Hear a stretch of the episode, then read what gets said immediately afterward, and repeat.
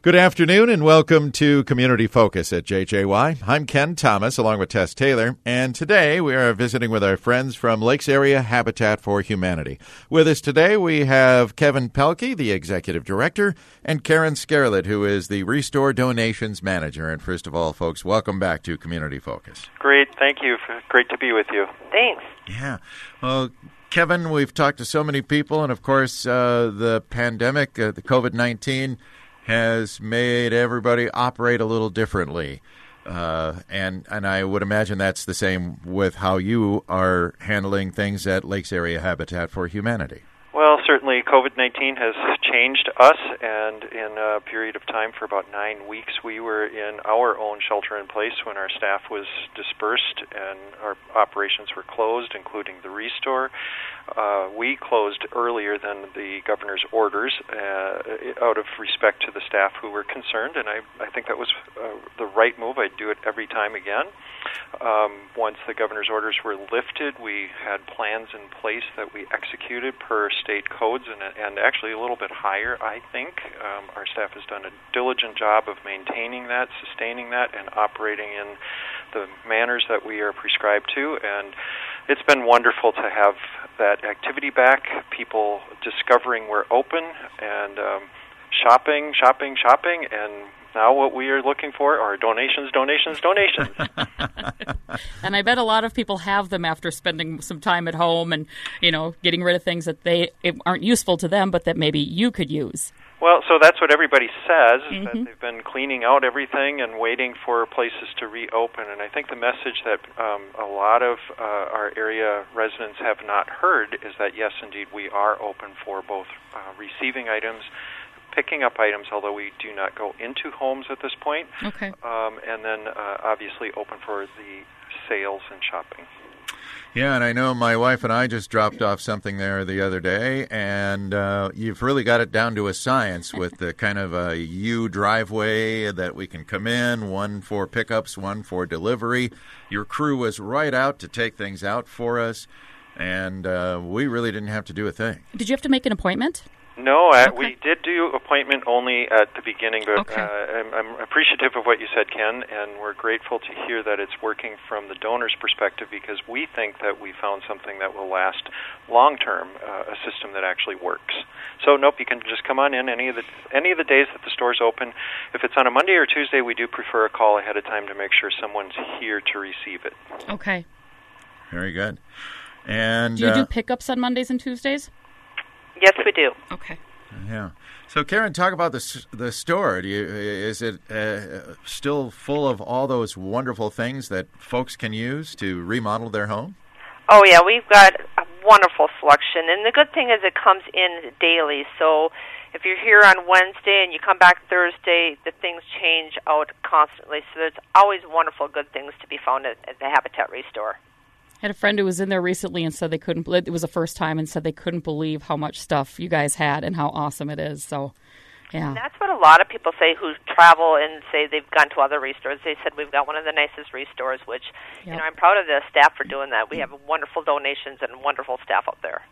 I like to say it's 16,000 square feet of shopping bliss. Yes. and for folks who are not familiar with where the restore is, so what's the address? The address is 1110 Wright Street in Brainerd, right across from the Brainerd Armory. Yeah. Easy to find. Can't Yep. miss it. Can't miss it. So, um, for those that would like to shop, what are the hours now? Is it open six days a week? No, our hours are Wednesday to Friday, 9:30 to 4:30, and Saturday, 9:30 to 2:30. Very good. Okay. And for anybody who had been shoppers with us before, those are one hour less per day to give us the chance to do our cleaning that we are that we are obligated to do Sure. every day, and um, uh, still allow the staff to finish out a day on time. Yeah. And Kevin, I know one of the reasons you have such nice things in the restore is because for many years now you've also had a crew that has been going out to homes that might otherwise be demolished and it all ends up in the landfill and you take the valuable items out of there. Is that part of the Habit, Lakes Area Habitat for Humanity? Is that still taking place? Right. Right, right, it is, and we call it our salvage program. And our mm-hmm. team of volunteers are absolutely amazing. It's it's enjoyable work. It can be very hard, but it's mm-hmm. very very enjoyable to have uh, the opportunity to take out things pre-demolition or pre-remodeling uh, and um, harvest those things from a house that can be safely removed, that have a market value that's, um, you know, those things just deserve not to be put in the landfill. And it's it's a fabulous, fabulous service. It's a great volunteer experience, and I know from Karen's perspective, we could always fi- um, use more volunteers in that area. And do we just need to reach out to you, uh, give you a call over there to to uh, find what spots need to be filled? Yeah, uh, it, it's a little bit of a uh, team tag game right now of who to line up. But if you want to get involved in the restore or in salvages, Karen's the person you want to talk to. Very good. Uh, Kevin, it seems to me you just had a uh, virtual uh, fundraiser, being that the annual dinner you usually have just couldn't happen this year. So tell us about that. Right. So June 8th rolled around, and that was the day that we were supposed to meet up at Breezy Point Resort for our gala. Uh, normally, we seat about 330 people, and obviously this year that was off the table, and we had to make a decision, uh, one of two decisions, to, to delay it into the fall, which would it appears everyone's doing, and it's unclear if that's even going to be allowed at that time. Right. Cancel it altogether and just uh, forego, or pivot right away and try something different. So we went uh, with the pivot model and uh, had a half hour live um, Zoom, Facebook, um, and YouTube stream from um, our office and did a virtual dinner, build a home at home auction. um, we are cleaning up the video so that we can have that posted out there for everybody to watch um, and uh, hopefully be inspired to support us. To date, we have been um, very, very grateful that the local community has supported us with $32,000 of, of uh, income on that virtual night. Glad you didn't scrap it, huh? I'm very glad. And actually, it worked out well, and now we'll have some uh, video production materials to use for years to come. Yeah. Cool. Well, that's wonderful.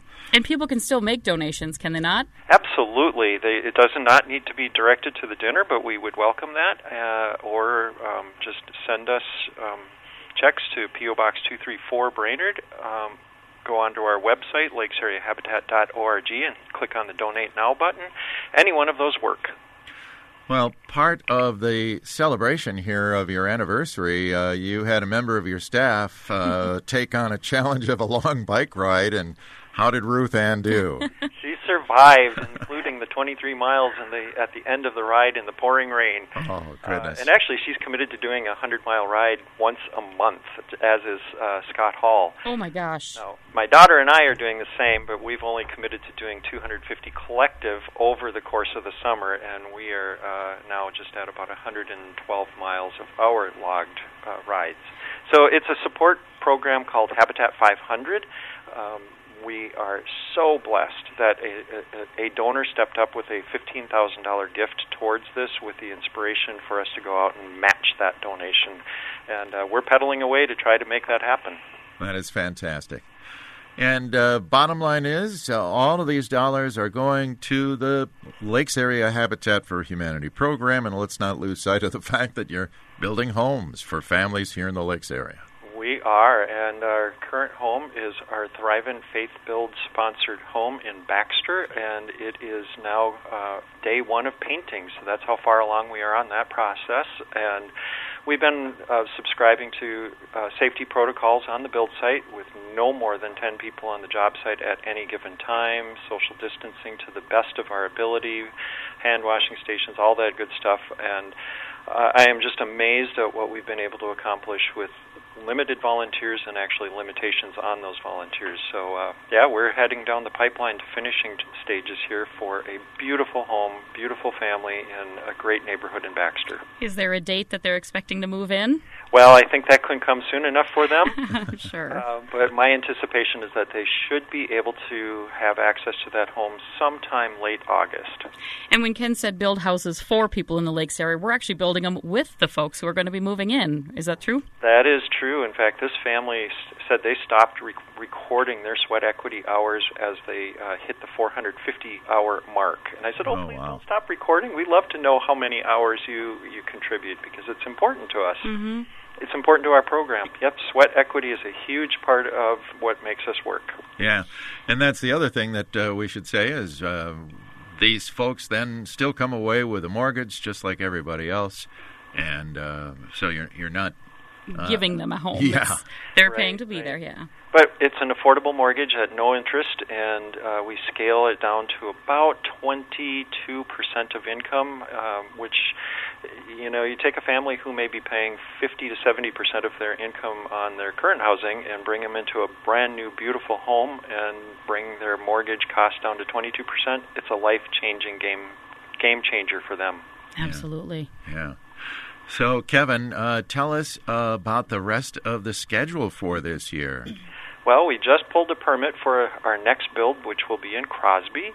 Um, site's ready to go. We just have to get that last piece of paper, and then we can get the heavy equipment in there and bust ground.